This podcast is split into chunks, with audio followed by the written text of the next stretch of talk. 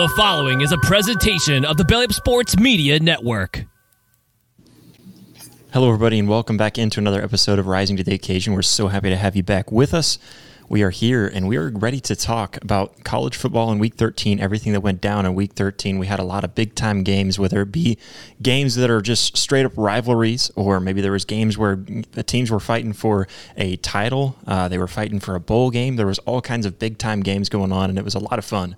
That's what put so much excitement into it. We hope everybody had a an amazing Thanksgiving. I know our side of the family celebrates quite a bit for Thanksgiving. Had a good time uh, being able to see all the family, go and eat lots of food, and uh, just be able to spend time with family. I mean, that's that's something so important. So hopefully everybody had an amazing holiday, and we're going to get to all of the football that we were able to watch over the holiday season and throughout. We're going to back up all the way back up to Friday uh, for this one because we're going to have to back up to Friday to some of those fr- Friday games, then talk about the other ones that were going on yesterday on Saturday.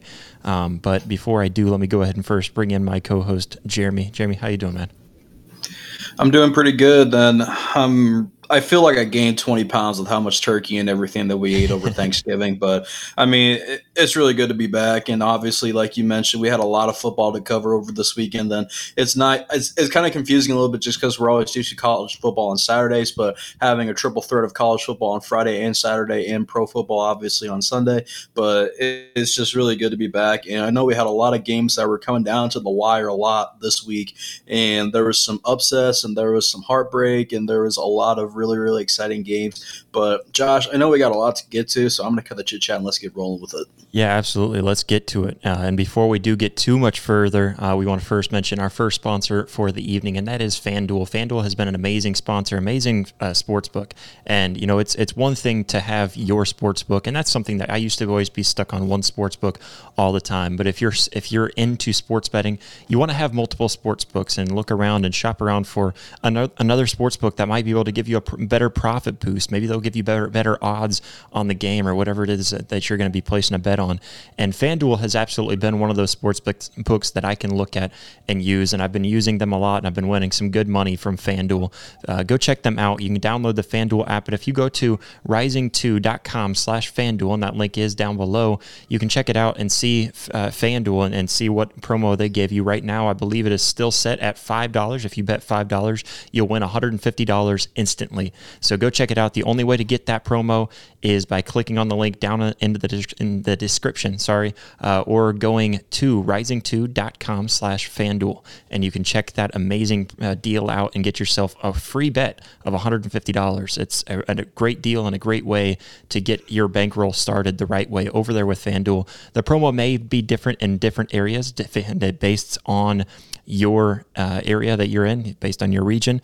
And uh, you also have to be 21 or older. And we just ask, please bet responsibly. So go check it out, fanduel.com. Or you can download the FanDuel app. But if you go to risingto.com slash FanDuel, you'll get that amazing promo. Uh, and like I said, that promo may vary based on your location. But man, let's get into it, Jeremy, because like like we said, there's all kinds of games to get to, and we're going to start off with my Sooners. An amazing showing on Friday. I know we had two games going on in the house at the same time because my family's uh, Nebraska fans. We had Nebraska Iowa going on downstairs, uh, and that one ended in just 23 total points. Still hit the under on it. Uh, I was pretty happy about that, but sad that the the Huskers lost. It kind of sucks to see them go down that way. But that one ends with just 23 points. Upstairs, on the other hand, we had a scoring frenzy where it ended in 114 total points up there with Oklahoma TCU. Uh, you know, just a huge game and and something that we, we bring up we've brought up several times. Uh, we can go back and check the tape uh, and, and, just see how many times uh, you and I have, have, mentioned on the show how many times do we see the defense stacking the box and going cover zero, stacking the box, and we still try to run it right up in the middle into that that defense when you know that Oklahoma's got the better uh, wide receivers and they can beat the defenses deep if you just try going over top of them. And it just seems like all season long they didn't want to do it, they didn't want to do it, and finally they do. And, and Dillon Gabriel, man, he there was one point in the game where we were amazed because he was averaging 33.3 yards per per reception or per, per completion. Uh, and so looking at how he, he had it in this game, he had his way with this defense. He went 400 yards, three touchdowns. Gavin Sawchuk had 130 yards and three touchdowns on the ground. Uh, and then you look over Drake Stoops as a, as a receiver, the guy that was the leader in, in that entire uh, you know receiving corps, and just seeing how he showed up on senior day with 12 receptions, 125 yards, and a touchdown. And and a huge shout out to the the defensive player that really has had this defense sparked up and ready to go all all season long. He's had six interceptions all season. Three of those were to the house. Uh, and there was another one for 45 yards uh, this past weekend on Friday. Uh, he also had a team a, a, team high of nine tackles. Uh, and so, and that 45 yard intercept pick six was not an easy one. Spinning off a defender and finding an open field on the other side, taking it all the way to the house. And as soon as you hear Billy Bowman uh, and, and, and you hear his name getting called for an interception, you just assume he's going to go the distance with it. Um, but Jeremy, an, an, amazing game from the Sooners, being able to win 69 to 45. It's been a while since we've seen the offense score that much. Dude, that was an unbelievable outcome for the Oklahoma Sooners. And especially, like you said, on senior day, you always want to see Oklahoma go out with a bang on senior day and have a really, really good game. And this is one of those games that where Oklahoma definitely did had a really, really good game. I will have to admit, I was getting a lot of steps and going up and down the stairs watching the Nebraska game and watching the Oklahoma game at the same time. But focusing on the Oklahoma TCU game, obviously having a 69 to 45 total for the game. That was a really, really good game for the Oklahoma Sooners. And just seeing Dillon Gabriel just shine and just having a good game, it was really, really nice to see that kind of an outcome. And like I said, on senior day, you guys want to go out with a bang. And having that kind of a defensive stand where we talk about having six picks in one single game, that is absolutely mind boggling to me just because we're used to seeing maybe one, two, or maybe even three at the absolute most by one particular player. But having six in one game. That is truly remarkable. In the, in the season. Yeah, in the season. Excuse yeah. me. I don't know why I said in the, in the same. But um, yeah, I mean, just looking at the overall aspect of the game for Oklahoma, they did not let off the gas. But I know they did have a little bit of a hiccup there in the third quarter, just allowing TCU to rack up a little bit of points and have some things go unfortunate for their way. But for the overall outcome for the Oklahoma Sooners, this is a game that we really, really we're excited to see for Oklahoma just because, like you said, we haven't seen a, a whole big time, like week in and week out, high scoring games like this for Oklahoma. And this is one of those ones to where, like I said, we want to cap it off on a good note. And this is definitely a good note. Obviously, Stoops and Anderson and everyone getting the ball passed to them. It was definitely a good turnout. And like I said, you can't complain with how Dillon Gabriel performed just because obviously with working with that kind of remark and having that much pressure, especially trying to be it on senior day, that's just one thing. But just I'm really proud for your Oklahoma seniors to go out that way. It's a really, really good remarks. And I'm just really thankful to have Stoops and Anderson and just the whole Sooners organization just to have a great lineup of players just for this kind of a situation. Yeah, and and honestly too, if you're just looking at the score, you're thinking the defense played absolutely terrible. Uh, they just had a terrible third quarter. That was it. Uh, outside of that third quarter, uh, it just felt like Oklahoma really had the game in control for the most part, and it, they they did. A, I think they did a great job. Uh, and seeing them score that much, that was the third time that they've scored 65 or more, and that's the most in the country. Uh, and so it's it's an offense that's capable of doing big things. It's just how that that scheme gets put together and how that game plan gets put together. Uh, and and one big piece of news that uh, has been breaking: Oklahoma's offensive coordinator Jeff Lebby takes the head coaching job over at Mississippi State, which everyone kind of assumed would happen uh, since he knows the offen- or the uh, uh, athletic director there, and then of course he has ties to Mississippi as well as he started off earlier in his career at Ole Miss. So a, a, lot of I, I hats off to him for, for what he's able to do because, uh, you know, and, and, and I hope him the best of luck. I know a lot of Sooner Nation gave him crap all season long, and I think he was partially to blame um, for for a lot of the, the slow starts and the and the even the two losses. I think you can look at some of the schemes put together, but overall, I don't think you can blame one specific uh, thing in, in a lot of those situations. So uh, I, I have hope the best of luck from from Jeff Lebby and everything he's able, able to do over there, and just hopefully Oklahoma can keep all those recruits. Uh, that's the only thing I'm really too worried about. And I know that I'm sure that Brent Venables will get a good guy in his place. But moving over to Texas Definitely. Versus Texas Tech, another rivalry game, one that you know I, I, we looked at and like Texas Tech could be that team to give a little bit of an upset alert. But really, this Texas offense was rolling. It kept on spreading the ball around a lot. Uh, they they really had a very balanced offensive attack too. They they kept it on the ground a lot, um, but they were able to air it out just as much as they really needed to.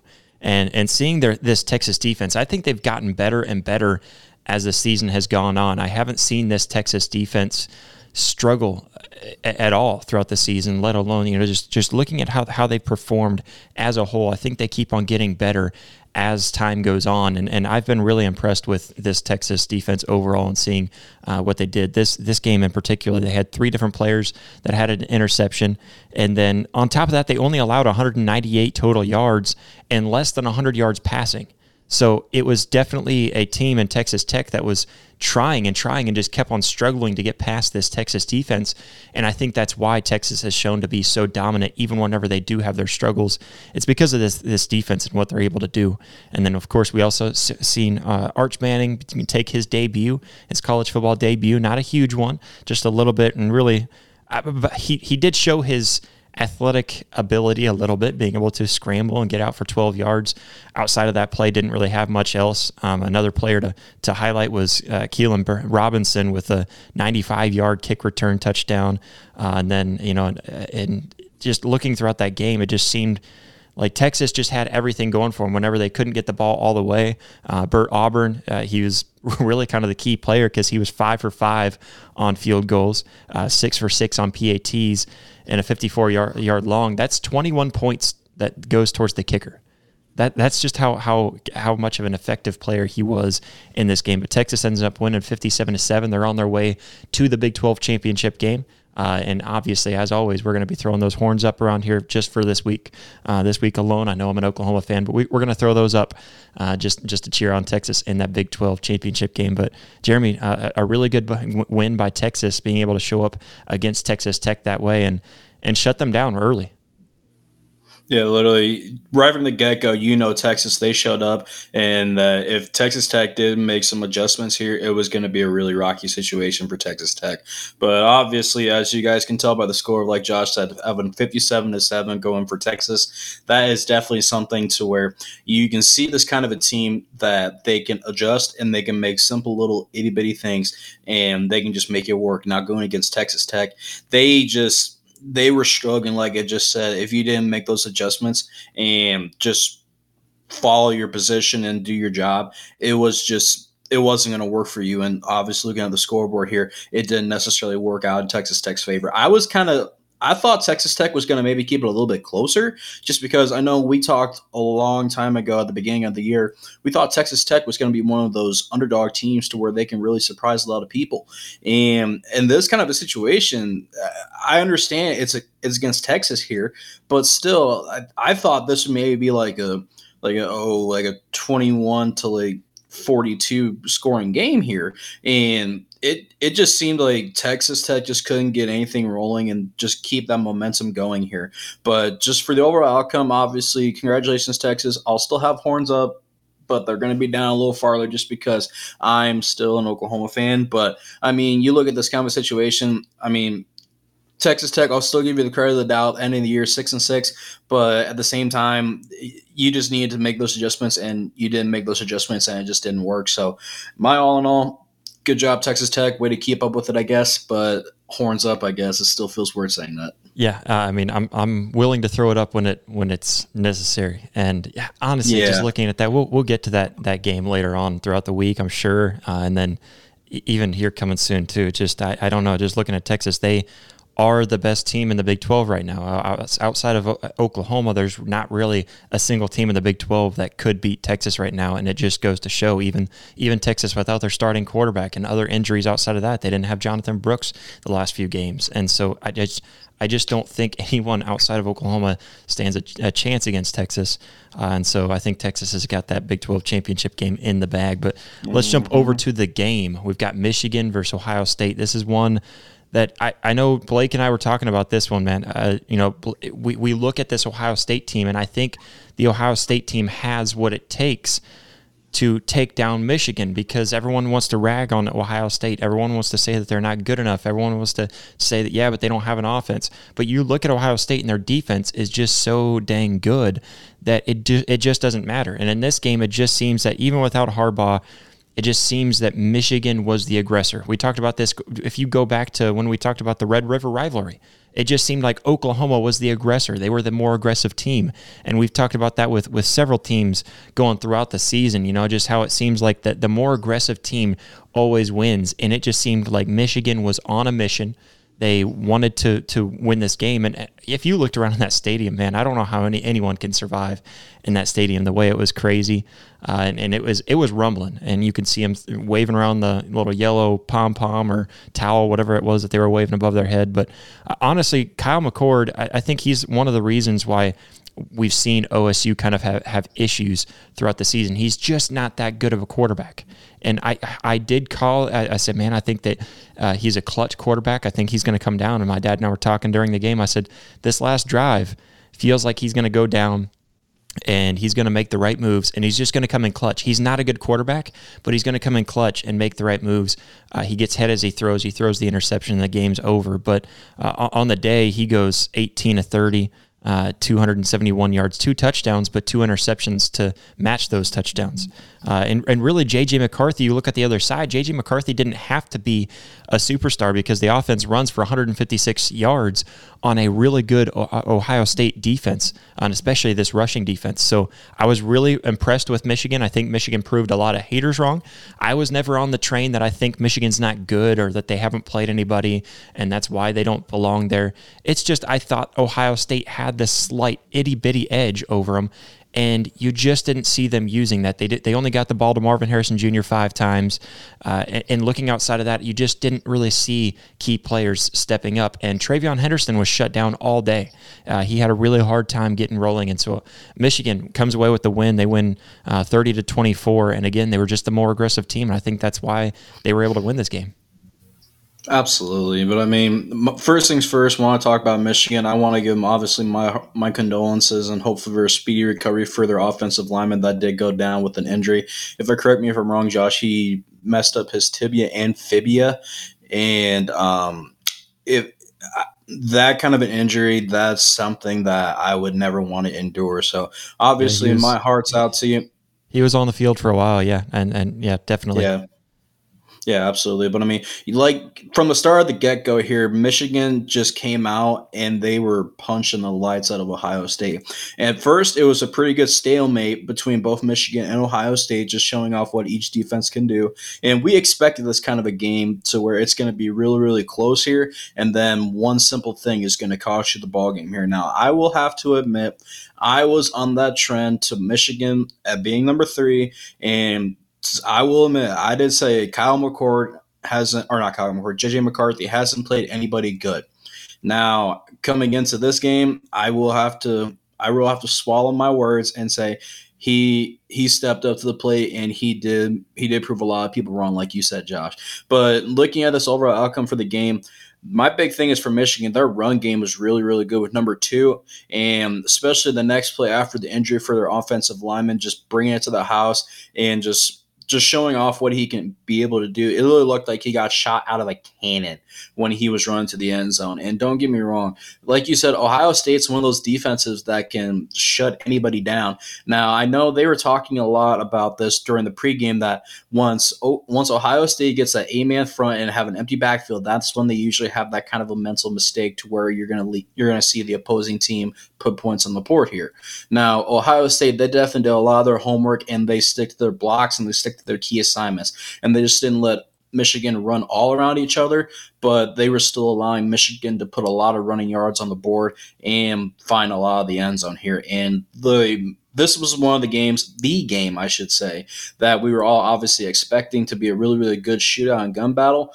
But at the overall end of the day, Michigan comes out with it and I'm going to go off what you said, Josh. That much of that much of people at Michigan's field, I would be absolutely petrified. I, I was a little scared when we went down to Oklahoma. I will admit that, but that's also my first game. I can only imagine what it was like down over in Ann Arbor in Michigan, having that big of an atmosphere. I think if I'm wrong, or correct me if I'm wrong, I should say, Josh, it was over 110,000 plus for the attendance for the game. Yeah. Um. It's it's yeah. I would bring stadium. it. It's the largest stadium in the country too, and and just knowing how energetic that crowd is. And it's a, it's an undefeated team against an undefeated team, a rivalry that dates back a long time ago. And it's Michigan who's mm-hmm. won the last two. They want to win a third one, and Ohio State's pissed off that they they've lost the last two, and they're also being overlooked by a lot of people throughout the country, and a lot of people underestimating what they can do. And really, the same thing for Michigan. So all the hype built up around it uh, this year, and I feel like even last year was very similar where uh, both teams just a lot of hype coming to that point. It was obvious that it was going to come down to that game for who would would go on to the, the Big Twelve or Big uh, Ten championship game, and again, it comes down to it this year. Absolutely, but I mean, one more do you want to ask for for a game like this? This is definitely one the game that we all want. We're anxious to see, and we're excited to see how um, I shouldn't say excited, because we all know the outcome. How Iowa tries to pull off the biggest upset in the entire career of football to beat Michigan in this kind of aspect. But yeah, we'll see how that ends out. Well, and you get Jim Harbaugh back. Maybe that's why Iowa beats them because you get Jim Harbaugh back and all the emotion is there, Maybe. and you just overlook an opponent that you should beat. Who knows? Uh, and you, you know, know. It's, it's one of those one of those crazy situations where it could happen. I just don't see Iowa beating Michigan in, in the Big Ten championship mm-hmm. game, but Let's go to Louisville, Kentucky, another rivalry game going on here. And it's not that Kentucky is bad. That, eh, that's not what shocks us about them upsetting Louisville in this game. It's the fact that they're able to win by scoring so much and, and seeing these two teams because Louisville, we've talked about them. They've been greedy on defense all season long. They've been very big and tough and not the same Louisville team that we've we're used to seeing. And so it's been really shocking to see them come out uh, and, and, really the entirety of the season just come out the way that they were, and then all of a sudden come up to this last game where you're number ten in the nation, and with with quite a bit of chaos. I understand there has to be quite a bit to happen, but if you go into the ACC championship game and win that, there's a possibility that Louisville has a chance getting into the playoffs if they win this game, and instead they lose and they lose, you know, to a team that that really didn't have any any business beating them in Kentucky. Um, but Kentucky ends up winning 38 to 21. Kentucky won the turnover battle three to one, but outside of that, Louisville just looked like they won the game. If you look at the stats. It, it, it, was just such a weird game. And I was going back to try to watch the highlights and understand what happened throughout that game. And even on the film, it's just it doesn't really make sense how Louisville walks out of that game without a win. Um, but Kentucky ends up winning 38 to 21. Yeah, absolutely. I mean, you look at the stats, like you just said. I'm going to say a little bit for Leary in Kentucky, having 12 for 22 with 206 yards. Like you said, three three tutties and one interception. You look on the other side for Louisville, and Mr. Plummer over there having 24 for 33 for 242 yards and two touchdowns. This is definitely a gunslinger battle, and I was really surprised by the outcome, obviously, as well as you much, Josh. I mean, you talk about a 10 and 2 Louisville team going against a 7 and 5 Kentucky team now. And this was definitely something that we were really, really shocked about just because we thought it was going to be the other way around here. We thought Louisville was going to walk in, they were just going to completely kick butt. But Kentucky definitely came back and bit them in the kisser. We've talked about a lot of these teams that we're usually just used to seeing like in basketball shine, but this school is definitely becoming to where they're getting their name out in the in the college football era as well. And then it's cool to see schools like that just because obviously, like I said, you see one particular school like obviously Kentucky or like Gonzaga, for example, they're known for being a dominant basketball school. And now Kentucky comes into this picture and they're starting to become a pretty good football team. I'm not saying they're not a great football team here, but we're just used to seeing them shine on the basketball court here a little bit. Now, you get in this kind of a situation that this could definitely, like, this lost to the Louisville loss against Kentucky. This could definitely mess up a lot of teams' futures here going into the into this last couple weeks to try and go bowling here. And this is definitely something that we were kind of weren't predicting here. We thought that Louisville, like I said, was just going to come in and just completely have a cakewalk here. But like you just told me a little bit ago, you can never expect the unexpected here. And Kentucky definitely shut me up, and they brought the game. Yeah, and, and you have to expect Kentucky's defense at all times to be, you know, an, mm-hmm. an aggressive defense. But I, I just I don't. And, and, it's not even to say that I didn't think Kentucky could even pull off the win. But if if Kentucky was, if you told me Kentucky won without me seeing this game, I would have said it was more like a 18 to 21 kind of game, uh, not 38 to 21. So uh, just seeing yeah, seeing how much both teams were able to score, uh, yeah, it was definitely a shocker, and and it wasn't it wasn't an easy one for Kentucky fans or uh, sorry for Louisville fans uh, who are living in Kentucky uh, to yeah. to look at that game and and to see their rival, seeing seeing those little putty cats be able to whoop up on them like that.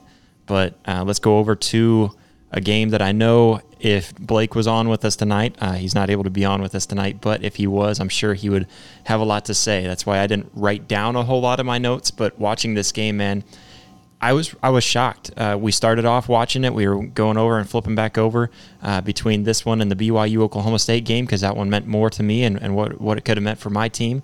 Um, but instead, we, we kept on flipping back and forth, and we ended up getting them on, on split screens eventually because it was every, it was just hectic. I, I expected Alabama was going to run away with this, and then I, and then I won't have to worry about it too much. But watching this game, Auburn, they were really close to shocking the nation because Alabama, with uh, you know, obviously going into the SEC championship game next week, I'm pretty sure they already had that locked in before this game. But now, with only one loss and going against undefeated Georgia, who's now currently number one, Georgia, you could go into the SEC championship game, win that game, and possibly with some chaos, work your way up into the, the college football playoffs. So Alabama walking into this game, you know it's a rivalry game, and I understand all the emotion is, is going to go into that game, but I don't know if Alabama's just overlooking their opponent or if Auburn just played up to their opponent. Uh, and this was a huge recruiting day for Auburn and Alabama, uh, getting a bunch of recruits coming there and watching this game. And what a game for those recruits to watch, really for both sides, just showing, hey, look, you could be the difference in this game. For Auburn, especially, you could be the difference. Look how close we were to one of the best teams in the nation and we came up just barely short because we needed a couple of key pieces. And so that's really the only victory that Auburn gets if you want to count moral victories. Outside of that, it's just a heartbreaking loss because uh, you know great defense makes it fourth and 31, which is fourth and goal. So fourth and goal from the 31 yard line now. Uh, Bryce Young makes an amazing throw uh, to the corner of the end zone for a touchdown. And, you know, backing up just before that, there was an, a muffed punt that gave Alabama the ball back down there in Auburn territory. Uh, and so seeing that and seeing everything that happened there, uh, and uh, man, it just it, it's a, it's a heartbreaking loss because Auburn has the lead. All you have to do is field that punt, waste the rest of the time, and you're good to go. Uh, you don't you don't have anything to worry about if you just field that punt, or honestly, don't don't take the punt to begin with. Uh, and I know Blake was one of them, along with a lot of Auburn fans, really ticked off that on that fourth and 31, you only sent two guys to rush the quarterback. Uh, and Jalen Milroe, who had, was scrambling around all game and couldn't figure out what to do with the rush that was coming at him. Uh, so I think that was a bad decision. I understand the decision because you know they're going to run the ball, or the, the, sorry, you know that they're going to pass the ball, and so I understand that. But how there was a dude with single coverage and open in the in the back of the end zone, uh, just and, and Bryce Young with all day to make his decision too, and plenty of time for the receivers to get downfield because you know they have to get to the end zone. So there wasn't any surprise there. Uh, and then on top of that, Auburn's offense, they're on that last drive when they finally get the ball back. Uh, so, you know, Alabama scores to take the lead 27 24. Auburn has the ball back. A little bit of time to do it. Not much, but there's a possibility, and anything's possible in the Iron Bowl. They get it back, and the Auburn offense just looked deflated. They looked unprepared. To, to, you know, they weren't getting to the ball fast. I don't know what was going on on that last drive there, but that was probably the worst preparation up to that point that I've seen all season long. But uh, really sad for Auburn Tigers and, and seeing that the kind of loss that you had there because you were so close to glory in that game. Uh, if you got blown out, who cares? Alabama's a better team. But the fact that you had the win in your hand, and it just feels like coaching ultimately that, that lost the game there, Jeremy. Fire Ron Roberts is all I'm going to say yeah, for absolutely. Blake and Auburn. But I mean, bringing only two people, what are you thinking? Oh, wait a minute. You weren't thinking. Um, but really, outside of that aspect, and I'm not going to get in a big rant here just because we all warily watched the game. And just if you were to tell me that Auburn lost 27 24 in this situation, I didn't watch a single snap of the game, I would have said, What the heck did I just miss here? Just because this had to be a, a phenomenal game here. And obviously, like you said, for Auburn's defense against Jalen Milroe and his scrambling ability, I know there was a good amount of time that he was able to scramble outside the pocket or just run up and down the sides and just you got to find a way to get obviously Jalen Milroe off his ego. And Auburn had some opportunity. They had a lot of opportunities to bring Jalen Milroe back in the backfield there. But I mean, Jalen Milroe is one of those quarterbacks where it's so hard that he's kind of like another version of Lamar Jackson for scrambling ability. You just can't expect anything in that kind of a situation here. But for Auburn's stand, you guys in the running game, that was definitely something that helped you guys a lot just because we didn't see Uh, we didn't see Auburn throw the ball a whole bunch in that kind of a game. They were obviously sticking straight to their run game. Now, obviously, for Payton Thorne, I think he went through 16 times and he completed five or 16 for 91 yards here. Now, looking on the running game um, for Hunter, he had 93 total yards on the game here, and that was definitely something to where you can see this kind of a game to where it was going to be pretty pretty tight here a little bit from the aspect for Auburn, just because they had to go up against one of the best defenses that we obviously see in the game today. But for the overall outcome for this game, like I said, I'm not going to rant a whole bunch about it, just because, like I said, we all watched the game, and we all there probably is a few people out there. Hopefully, Blake wasn't one of them who threw the remote at the TV, um, just because this was literally something to where we just want to bang our head against the wall and say Auburn's Ron Roberts what the heck are you absolutely doing here, buddy? Just because you need to need to get out of town before people start finding you, just because it's not going to be a good outcome if you hear a lot of people's people's sides, and especially Blake's probably.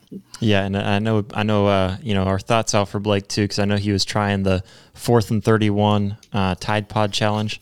So uh, we'll see how that one ended up for him. but uh, you know, it was it was.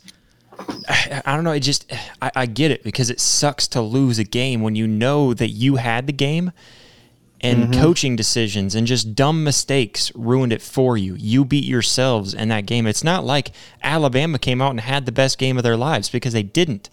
Uh, you know, and, and, and it's not even like you just had a really bad game all around and you got whooped. Whatever, what can you do? And you just move on. No, you you got you got your butt handed to to you by yourself is how that was, and it, it just it sucks uh, to have that happen. And man, it, it, I, I really hate that for for Auburn fans. I know my dad and I were even talking like, man, we're we're big Auburn fans today because how how fun would that be just to see a, a six win Auburn team come out six and five Auburn beats uh, eleven and one, uh, or uh, I guess uh, uh, let's see, it was ten and one 10 at the time. One. So ten and one. Alabama. That that's just one of those things that makes that rivalry so much sweeter when you see those big time upsets. Just not happening there. And it, again, all because of really poor coaching decisions there towards the end. And that that muff punt hurt, but that when you your defense came out and put them back fourth and thirty one, uh, with an, with the only shot being to the goal line, that's that's pretty tough to lose it on that. Um, but mm-hmm. going on, we've got BYU, Oklahoma State. Like I said, I was trying to watch this one very closely. I was a huge BYU fan yesterday, and they let me down. Uh, BYU, man, they, they started off, they owned the first half. I thought there's no way that, that Oklahoma State can come back. They just don't look energetic. They don't look ready for this game. They don't look like they really want a, a championship and, uh, you know, at, at least a title game. And their fans don't even look like they want a title game because the, the, the, the stadium was half empty. As, looking at the, the stadium, it was just pathetic. Uh, you know, but looking at the second half, it, it, just seemed like big plays weren't going BYU's way. There was a lot of officiating that I need answers, and we talk about this a lot, but how BYU had the illegal contact on review on the onside kick, that was a head scratcher to all of us. We were trying to understand that because everything was after 10 yards when they when they made contact, when the ball was touched, and so I don't understand exactly what what went on in that. So I need explanations to that. Uh, and then there was a lot of other calls that I just looked at and I thought, man, like that really should have been called one way. I know there was a pass interference that was just atrocious that forced BYU to have to punt the ball away in a in a really bad spot where man they really needed to score in that drive. And so uh, there was just a lot of big time big time situations like that and big time calls that I just were a lot of head scratchers throughout the game. And it just felt like maybe the Big 12 had a hand in this game trying to keep Oklahoma out of that Big 12 championship game. But Oklahoma didn't handle their own in the Bed- Bedlam game. And so uh, you can blame it all on that if you want. But, anyways, looking at Ollie Gordon, he's a guy that I think deserves a Heisman trip to New York. Uh, just because the dude, he's been phenomenal in the back end of the season. Uh, really, if you take that first three games out of out of Oklahoma State's season, he's been phenomenal, and he's looked absolutely just like an absolute nightmare for any kind of defense. He ended with 166 yards, five touchdowns, two of those coming from uh, the, the two overtimes, I believe. But still, five touchdowns on a, on a day. Uh, and BYU, they really had an amazing drive after a PAT that they blocked to get down there, and you couldn't hardly see the PAT because of all this fog and smoke, everything in the way. But they blocked that, so they, they make it to where it's a three point game. They go down, score the four, the field goal to go to overtime, and BYU fumbles the ball in overtime, all because the the, the ball carrier's knee was sitting right on top of his foot. I was like, no, his knee was down. That there's no there's no question about it. And the commentators were like, oh, he was absolutely and the or the the ball was absolutely out. And I'm thinking what is wrong with these commentators? Like, what are they talking about? And they look at it, and the closer they look, they realize I'm right. And then they look a little bit closer and realize, no, and he was just barely on top of the dude's foot, and so they fumble it. Uh, Oklahoma State, State wins the game on a turnover there in second overtime, and Oklahoma State wins thir- 40 to 34. But uh, a crazy nail biting game for BYU and Oklahoma State, and it sucks for BYU not to be able to make make a a, uh, a bowl game too, sitting there at five wins now. Absolutely. I mean, I, I even texted you at the beginning of the BYU game, like, look at BYU. This is going to be the moment we're actually going to get to go bowling here. And then it it was just out of reach that we couldn't reach out. And just look, I, I agree with you, Josh. This was one of those games where I was on the edge of my seat just watching it, and my mind still can't wrap around the the catch, then his knee and the foot and everything. That was truly mind boggling to me that you could that it, it just came out of that kind of a situation where it came to a fumble and Oklahoma State came out with the win. Then I was in the same boat. I became a big BYU fan temporarily just because we obviously want to see Oklahoma go bowling against Texas. And it just is it is what it is. You can't have everything go in your favor. But literally, this was definitely one of those games to where you can tell each team did not want to lose this game. They all stuck out they all stuck around and they all put everything out there on the field, going in a double overtime in that kind of a game. In the not not greatest of situational games, I gotta give my hats off to both Oklahoma State and BYU for hanging in there and just fighting throughout the weather. That was definitely something that I I miss, but I don't miss at the same time playing football in high school. But looking at the overall stats for for Wenzlaff, you can tell. Uh, not Wenzlaff, Retzlaff, excuse me. He went 14 for 30 for having 161 yards in the game in that kind of a condition. I got to give him credit for that. Then, obviously, for Bowman having 31 for 47, 321 yards in the game. That's that's unbelievable. You can tell obviously. And, and most of those were all in the second was, half too. Uh, and, exactly. and, really for for Retzlaff too, it was like it sucked because BYU's receivers were just dropping passes early in the, in the game that they mm-hmm. really should have been able to pull in. Uh, and then there was a lot Absolutely. of them that were that were ducks for him too. He just had some that came out wet, and you could tell, and and it, wasn't going to get to his receiver. But yeah, I think that I think the conditions definitely played a big part of that game. Oh yeah, definitely. But I mean, you obviously understand. You know as much as I do, Josh. In those kind of situations, you just gotta do what you gotta do, and if it if it goes your way, great. And if it don't, unfortunately, that's just how the cookie crumbles. But like I said, at the end of the day, my hats off to both teams and Oklahoma State for pulling off the game. And we wish it could have been the other way, but I mean, like I said, it is what it is, and let's just see how they do against Texas because this is definitely going to be fun. Yeah, I I've never seen a fan base so happy to knock another team out of the title game out. instead yeah. of just being happy that they made it to the title game. that that was what was mm-hmm. so funny for me. And outside yeah. of that too, like I haven't really seen any Oklahoma State fans. Like I was I was looking around in their groups too to kind of see like I just like seeing the the drama going on if Oklahoma fans dive in there and start talking a lot of crap or anything and the Oklahoma State fans like they're they they really aren't happy that they have a chance at a Big 12 title. they're they're just happy yeah. that Oklahoma didn't get in, and I don't see anything like any kind of big posts or nothing. And like I said, their their fans didn't even show out, uh, and that's no. that's pathetic. But I'm I'm going to call it now. I think Texas runs all over them and just absolutely mm-hmm. slaughters them in that Big 12 championship game. But Jeremy, a lot of times whenever whenever we're talking about uh, you know, and whenever we hop on here, whenever we, we start off our day, we need some energy. Uh, and, and one of those great ways is to get that energy and to make sure that you're filled to, to do any kind of activity, whether it be work or whatever. Uh, it's Built Bar. Built Bar gives you the right kind of energy, and they, they give you all kinds of amazing energy to go throughout your day. Built Bars aren't your typical protein bars. They're very nutritious and they're packed with protein. And guess what? They taste absolutely amazing. They don't have any kind of gritty texture to them the way a lot of uh, protein bars do. They have an amazing taste, uh, and they are just absolutely amazing. Uh, you can call it magic if you want, but it really is true. They've got a range of uh, amazing flavors too, really good flavors. Uh, they've got anything from salted caramel, coconut, cookies and cream, coated in 100% real chocolate. Uh, I know Jeremy's favorite is that birthday cake built bar, uh, so you can mm. go check that one out too. I know he'll he'll uh, talk your ear off about that one. But whether you're working out or hiking or you're chasing after the kids, or even if you're like us and you're hopping on to, to start your podcast, uh, no matter what you're up to, built bars are the perfect companion to keep you energized and satisfied without piling on extra sugars and sketchy additives. And for our loyal listeners out there, we've got a great deal for you because we partnered up with Built Bar and we've got you 10% off by using code RISINGTO that is uh, code R I S I N G T O, and you'll get a whopping 10% off your entire order. Again, that's R I S I N G T O at uh, built.com. So you can go to built.com and check out Built Bars. Go ahead, unwrap your first Built Bar experience, or if you're a seasoned fan, you can try a new flavor.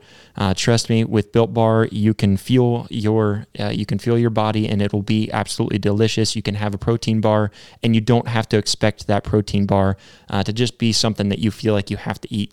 You can eat it and truly enjoy it.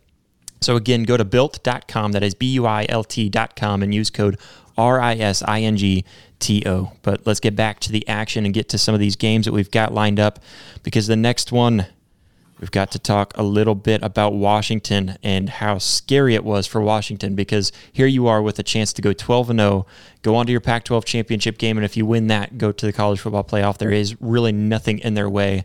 They're, they they're pretty much locked in at this point. So you, you look at this, and if as long as you're able to win out, you've got it locked in. If you lose this game, you possibly ruin your chance to the Big 12 or to the to the uh, not to the Pac-12 championship game because you've got that locked in. But you you possibly ruin your chance for the playoffs if you lose to, to Washington State here.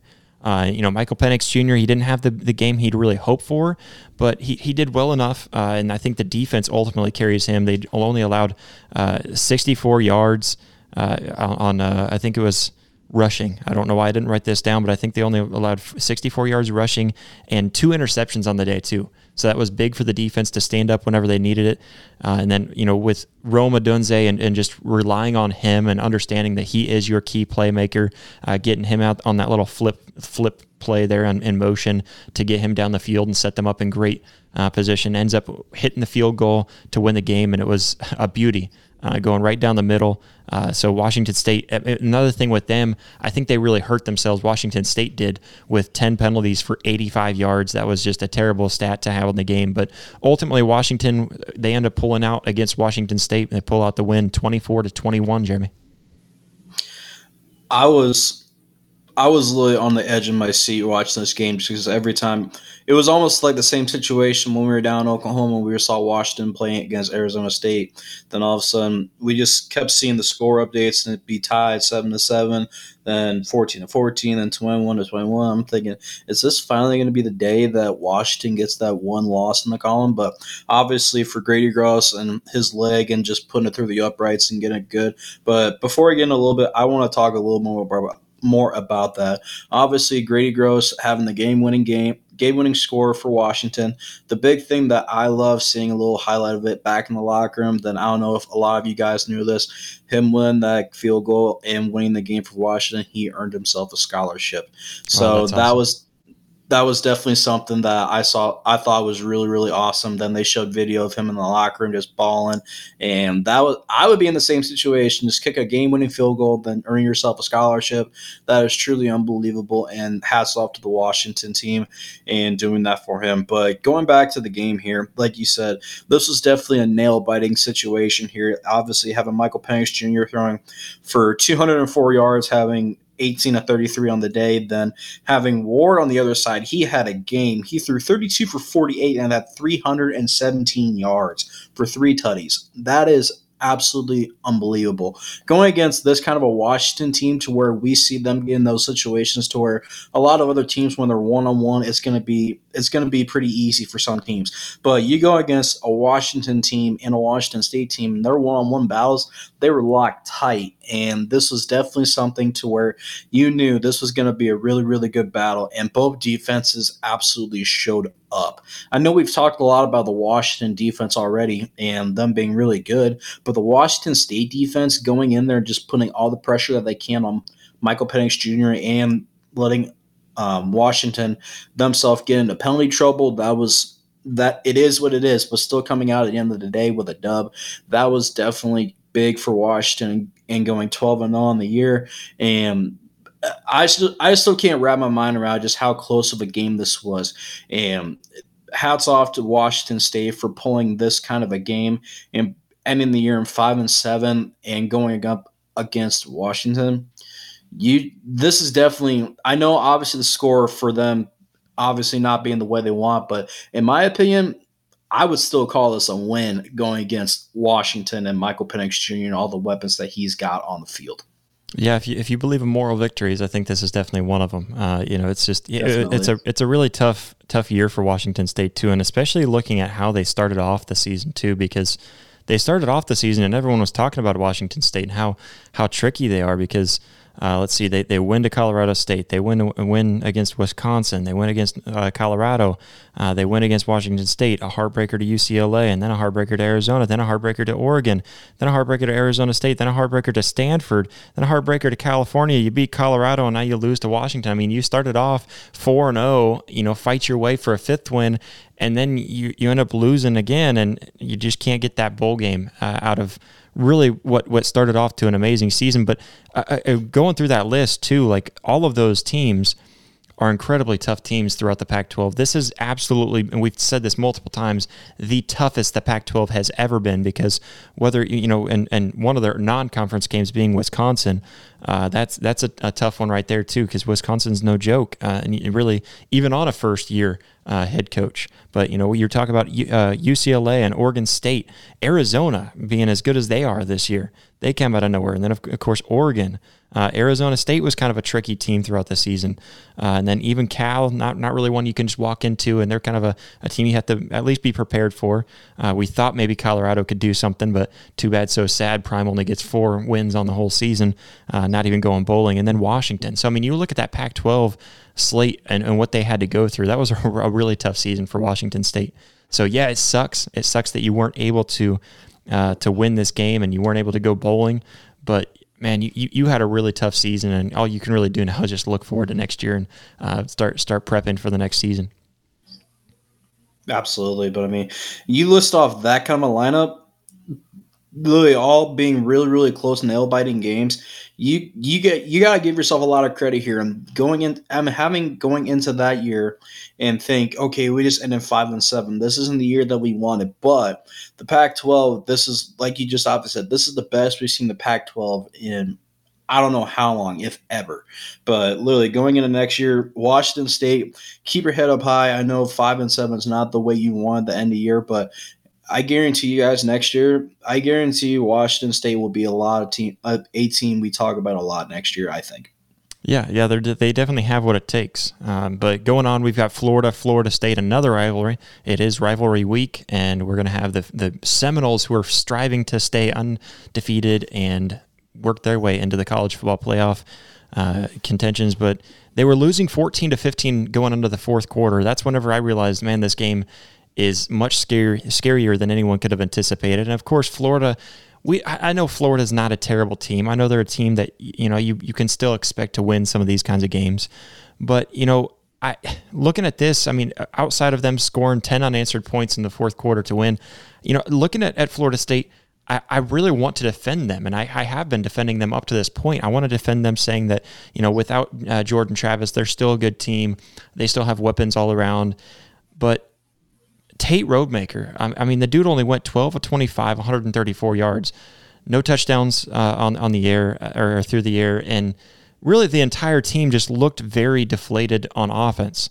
Uh, if it wasn't for this defense, man, I, I don't know because this defense definitely proves this is a top team, but you know their their offense as dead uh, as it was with Jordan Travis, it's going to be really hard to defend them coming into the playoff selection and seeing who those top four teams are. Uh, hats off to Florida State. You get the win. You stay 12 and 0. Now you're going on to the ACC championship game. I think you're going to have to beat Louisville very uh, very uh, convincingly for the playoff committee to keep you in that top four spot, especially depending on how everything shakes up. And who knows? I still think Ohio State might have the edge over Florida State at this point. Uh, you know, looking at Florida State um, and I just I don't know because you look at it. I think the winner of the Pac-12 makes it in, whether it be Oregon or Washington. I think they secured their spot in there, uh, and then that spot's really going to kind of be open. It, it, depends on what happens in the SEC championship game, but we're we're going to talk about all those scenarios here coming up this week anyway. So I won't get too far into that. I just don't think that Florida State stands a whole lot of a chance unless they really whoop up on on Louisville in the ACC championship game.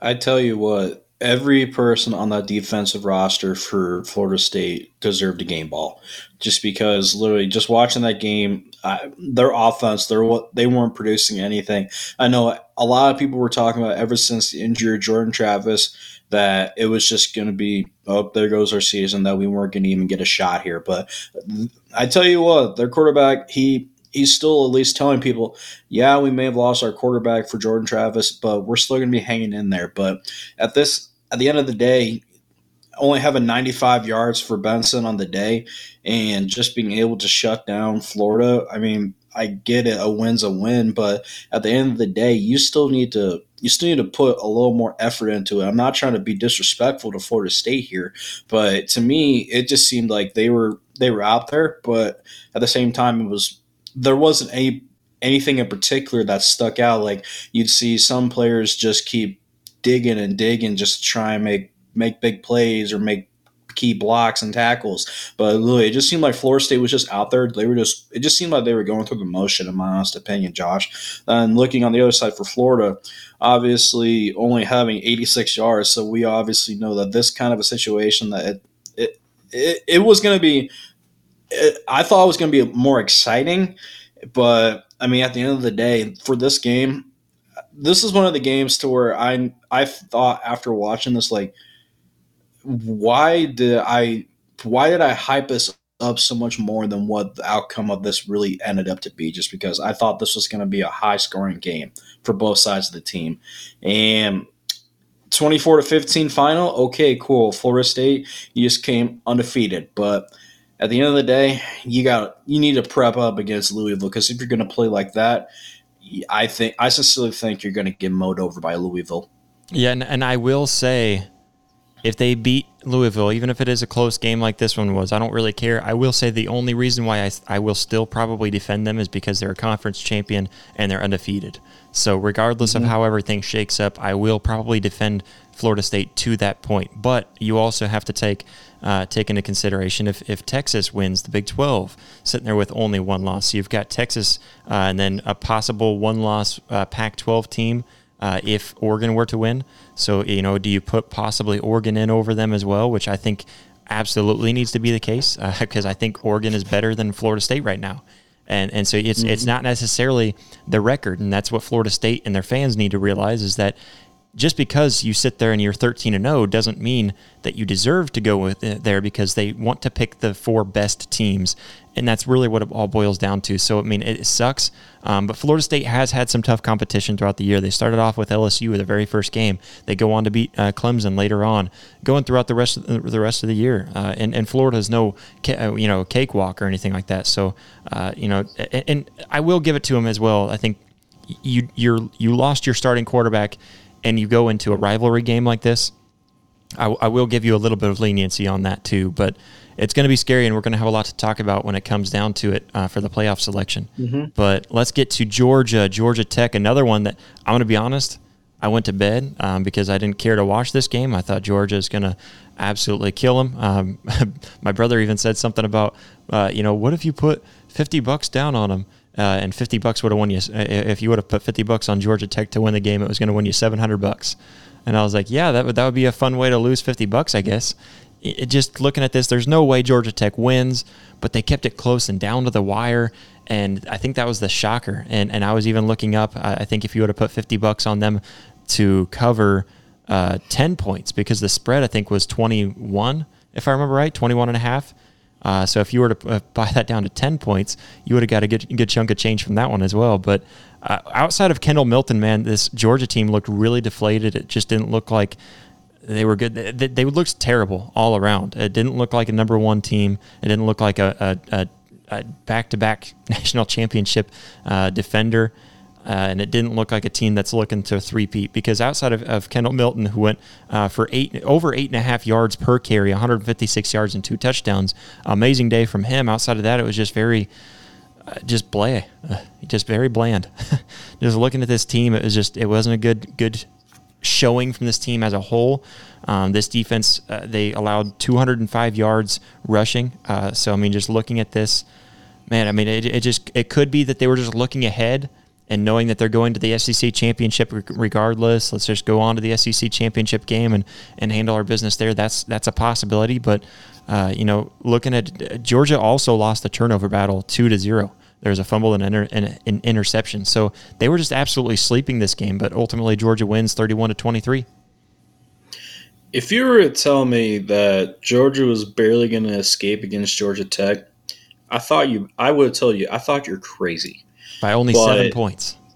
yeah, exactly. That's the mind-boggling thing. It's seven effing points against the dogs. We've talked about Georgia all year, and you have this close of a battle against Georgia Tech. What the heck is going on here? I don't know if they all didn't drink their protein shakes before the game or if they didn't do the same pregame ritual or whatever the situation is, but this did not look like the Georgia Bulldogs, the possible three time. I don't know what I, I say possible. I'm not saying the three time, just because if you play like this, well, you might as well just go ahead and hit the golf course just because you pissed it away. Just this was not the normal Georgia Bulldogs that we've obviously been used to seeing. Carson Beck, just him using his legs, and obviously without Mr. Brock Bowers and we can tell that there was a lot of situations to where we can see, okay, this is going to be a Brock Bowers moment to where they're going to go down and score, they're going to get that first down, or whatever the situation is. But this is definitely something to where it makes me think.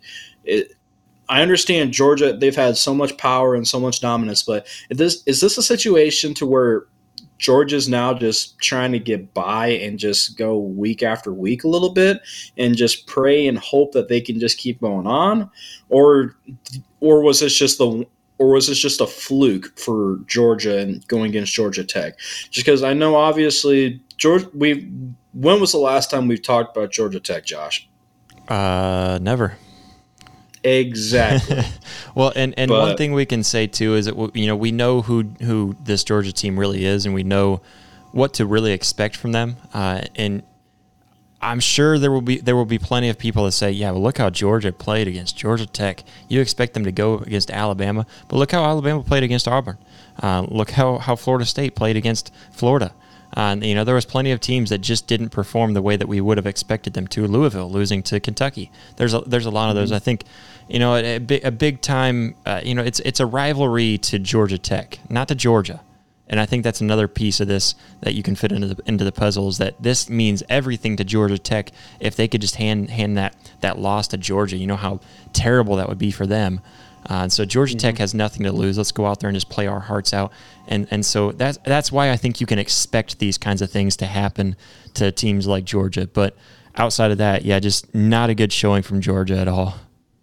No, Josh, I want your honest opinion. What do you think Kirby Smart had to say after the game? I know this is something to where it's not a 76 to 14 game or whatever. This is 31 to 24 here. What do you how do you think Kirby Smart was acting in the locker room after this game after he said good job everybody? You you know what would be even scarier is if hmm. if Kirby Smart goes into the locker room, doesn't say a thing, goes and gets his things and just walks right out. I'll be waiting on the bus. I, I, I, I, don't want to know what was said because I've seen Kirby Smart mm. yelling at his guys when they're up by 40 points. So I don't mm-hmm. want to know what was said in that locker room. No. Uh, I can just I can just imagine how scary that was and and uh, mm-hmm. just seeing seeing the, the players' looks on their faces for what was going on for that. But man, it was not a good game by Georgia, but I guarantee you we can expect to see a totally different Georgia game this upcoming week as we get into championship week, uh, where we're going to see all of the the the we're, we're going to have to touch on all five of the games uh, coming up this this upcoming Saturday, uh, and so it's it's going to be a really fun one. Uh, make sure to tune in with us. We're going to make sure that we have episodes out on Tuesday and Thursday both this upcoming week, and the schedule looks like it should line up just fine for us to do that. Uh, and then make sure to tune in with us on Saturday, live with us on Saturday morning at 8:30 a.m. Central Time. We haven't really done a live show in a couple of weeks, and we even had a week off uh, in between as well for all of us traveling and and uh, uh Thanksgiving and all that kind of stuff too. So make sure to tune in with us this Saturday morning live at eight at uh, let's see, yeah, 8:30 a.m. Central Standard Time. That's 9:30 Eastern Time. Make sure to tune in with us live here on YouTube. If you're watching on YouTube and you haven't already, make sure to hit that subscribe button. We're on our way to 10,000. We're hoping to be able to possibly crack that mark before the end of college football season. Uh, if we have to, we'll even cheat and uh, say through the bowl season if we really have to. But it'd be nice to celebrate the new year uh, sitting there at 10,000 already. So make sure to hit that subscribe button. You can also follow us on social media. Uh, you can follow us on Facebook, Instagram, uh, X, formerly known as Twitter, all that fun stuff. And then, uh, of course, you can always hit, hit that five star review on Apple Podcasts, Spotify, or wherever you listen to podcasts. Or if you don't listen to one of those main platforms that give you a review option, you can also go to our website at risingto.com where you can find everything that we do over there on that website. That's R I S I N G T O.com. You can find everything we do there. Um, but you can also click on the review button and give us a review over on the website. And we will always love seeing seeing those uh, reviews come in just to kind of give us whether it be constructive criticism or uh, just straight up how much you love the show. Uh, we love reading them and we love all of the support. So give us a five star review so we can see those roll in, guys. Uh, and you can also hit that like button if you're watching on YouTube right now as well. But we all we thank you all so much for all of your support uh, and for everything that you guys have done to help us grow up to this point. And, and yeah, until next time.